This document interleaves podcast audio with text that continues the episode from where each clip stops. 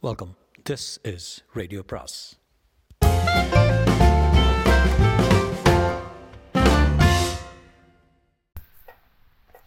அனைவருக்கும் அன்பு வணக்கம். சாண்டில்யரின் கடல் புறா பாகம் பதினைந்து கண்கள் பெற்ற பயன்.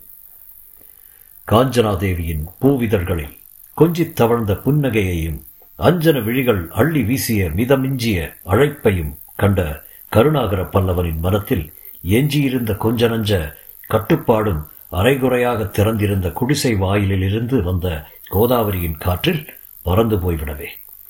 அவன் உணர்ச்சிகள் அந்த கோதாவரியின் வெள்ளம் போலவே கட்டுக்கடங்காமல் பிரவாகிக்கத் தொடங்கியதால் அந்த பூவையின் குழலில் பூங்கொத்தை செருகிய வலதுகை பூங்கொத்து பதிந்த இடத்திலேயே தங்கி விரல்களால் குழலை பிரித்தும் உள்நுழைந்தும் ஏதோ விஷமம் செய்து கொண்டிருந்தது. வில்லொத்த அவள் புருவத்தின் அடியில் விரிந்த மலரொத்த அவள் விழிகளில் மலர்ந்த வெள்ளியல் பார்வையில் வசப்பட்டு நின்ற அவன் விழிகள்?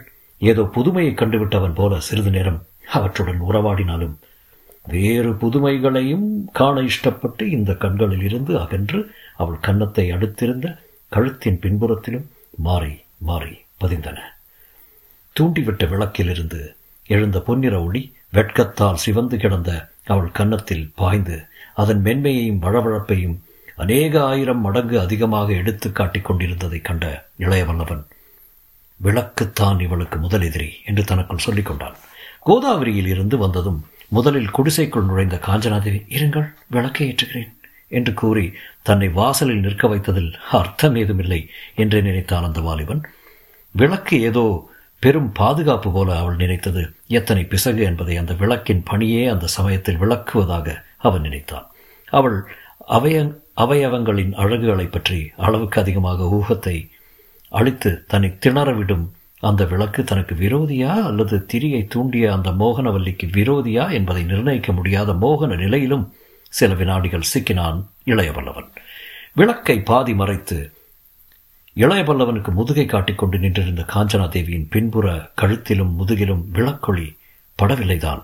ஆனால் இளையபல்லவன் மன ஒளி இவற்றின் மீது வீசி ஏதேதோ விவரிக்க இயலாத வியாக்கியானங்களை செய்து கொண்டிருந்தது. இப்படி ஒளியில் தெரிந்த இடப்புறக் கன்னத்தையும் தோளையும் ஆராய்ந்த புறக்கண்களும் இருளில் பின்புற எழில்களை ஆராய்ந்த அகக்கண்களுமாக சேர்ந்து இருளும் ஒளியும் பாதி பாதியுள்ள மனித வாழ்க்கையை ஆராய்வது போன்ற பிரமையை இளையவல்லவன் இதயத்தில் ஏற்படுத்தியதால் அவன் வெறும் பெரும் மயக்கத்தில் இருந்தான். அவள் விளக்கை தூண்டி வினாடிகள் பல ஓடித்தான் விட்டன. ஆனால் அப்படி ஓடின நேரம் தெரியாவிட்டாலும் அந்த நேரத்துக்குள் கணத்துக்கு கணம் ஏற்பட்ட நிகழ்ச்சிகளில் சிக்கி தன்னையே மறந்துவிட்டான். மறந்துவிட்டாள் கடாரத்தின் கட்டழகி. விளக்கை தூண்டியதும் வெகு துரிதமான துரிதமாக இளையவல்லவன் தன்னை அணுகி பின்புறத்தில் நின்றதே பெரும் இன்ப வேதனையை அளித்தது அந்த பேரழகிக்கு.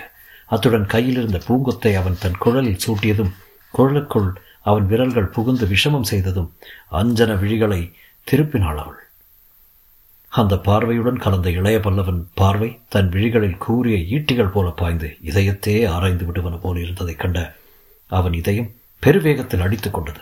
ஆனால் அந்த இருவரின் கண்ணியமான பரம்பரை பெரும் விபரீதத்தை தடுத்து நின்றது.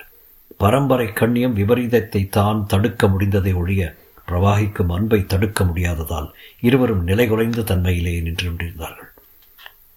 நிலை குலைந்த தன்மையை சீர்படுத்திக் கொள்ள முனையவும் செய்தார்கள். ஆனால் முனைந்தது முழு பலனை மட்டும் அளிக்கவில்லை. இளைய பல்லவன் கண்களில் இருந்து தன் கண்களை காஞ்சனாதேவி விடுவித்துக் கொள்ளத்தான் செய்தாள்.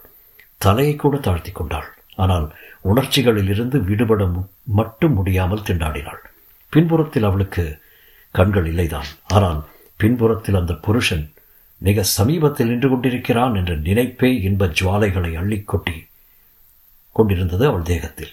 பின்புறத்தில் அவள் கண்கள் இல்லைதான். இருப்பினும் தன் சேலையுடன் அவன் அங்கியின் நுனி உராய்ந்ததை கூட அவள் உணர முடிந்தது. பின்புறத்தில் தனக்கும் அவனுக்கும் இடைவெளி இருந்ததை அவள் அறிந்துதான் இருந்தாள்.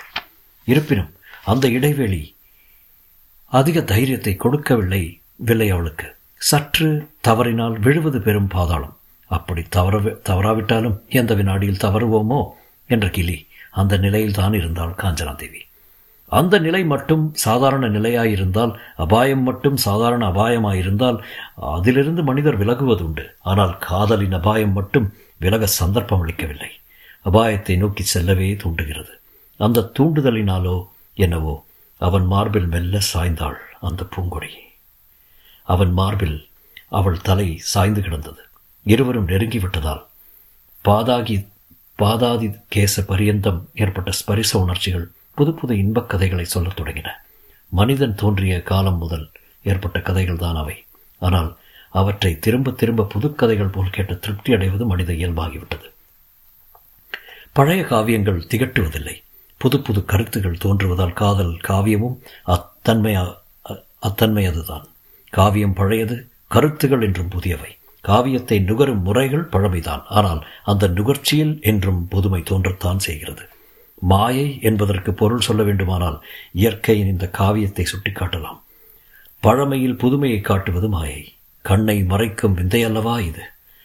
மாளிகையில் பிறந்து மாளிகையில் வாழ்ந்த அந்த இருவர் கண்களும் அந்த தருணத்தில் மறைந்தே கிடந்தன. அவன் மார்பில் சாய்ந்து கிடந்த அவள் கண்கள் மூடியிருந்தன. அவள் அழகை பருகிக் கொண்டிருந்த அவன் கண்கள் திறந்திருந்தன. ஆனால் மூடிய விழிகளுக்கும் விழித்திருந்த விழிகளுக்கும் வித்தியாசம் எதுவும் இல்லை. இரண்டுக்கும் பார்வை இல்லை.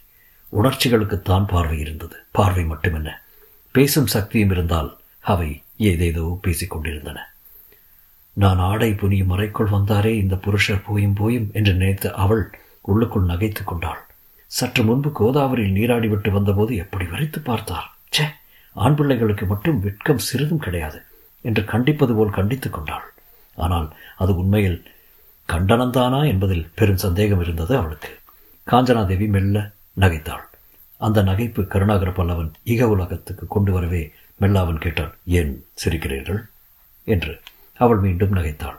அந்த நகைப்பு அவனுக்கு சற்று கோபத்தை கொடுக்கவே பதில் சொல்லிவிட்டு நகைத்தால் நன்றாயிருக்கும் என்று கடுமையாக சொன்னான். மேல் ஸ்தாயியில் மிக மிருதுவாக சுண்டப்பட்ட வீணை நாதம் போல் வெளிவந்தது அவள் பதில். பதில் சொல்லலாம் என்று. பின் ஏன் சொல்லவில்லை?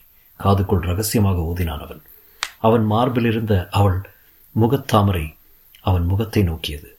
கேள்வி சரியில்லை என்று உதடுகள் இருமுறை திறந்து மூடின. கேள்வி சரியில்லையா? ஆம் என்ன கேட்டேன்?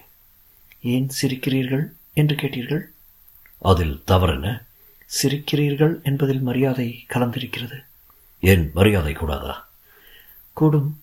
மற்ற காரியங்களிலும் மரியாதை காட்டப்பட்டால்? என்ன மரியாதை காட்டவில்லை நான்?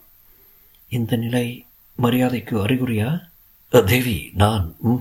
தவறு தவறு என்று சிரித்தாள் அவள். காஞ்சனா. அதுதான் சரி என்றாள் அவள். எது? அழைத்த முறை. அவன் புரிந்து கொண்டான். புரிந்தும் விழித்தான். என்ன விழிக்கிறீர்கள்? இன்னும் புரியவில்லையா? கண் இல்லையா உங்களுக்கு? கண்கள் இருக்கின்றன ஆனால் பயனில்லை. ஏன்? உன்னை காண இந்த இரு கண்கள் போதா? நம் இருவர் கண்களும் பயனற்றவை என்றாள் அவள். அவள் சொன்னதன் பொருள் வேறு ஆனால் கிடைத்த பொருள் வேறு. ஏனென்றால் அத்தனை விளக்கொளி இருந்தும் குடிசை கதவின் மூலம் ஓசைப்படாமல் உள்ளே நுழைந்து கதவை மெல்ல சாத்திவிட்டு அதன் குறுக்கே உருவிய வாளும் கையுமாக நின்று கொண்டிருந்த ஒரு உருவத்தை அந்த இருவருமே கவனிக்கவில்லை. தொடரும்.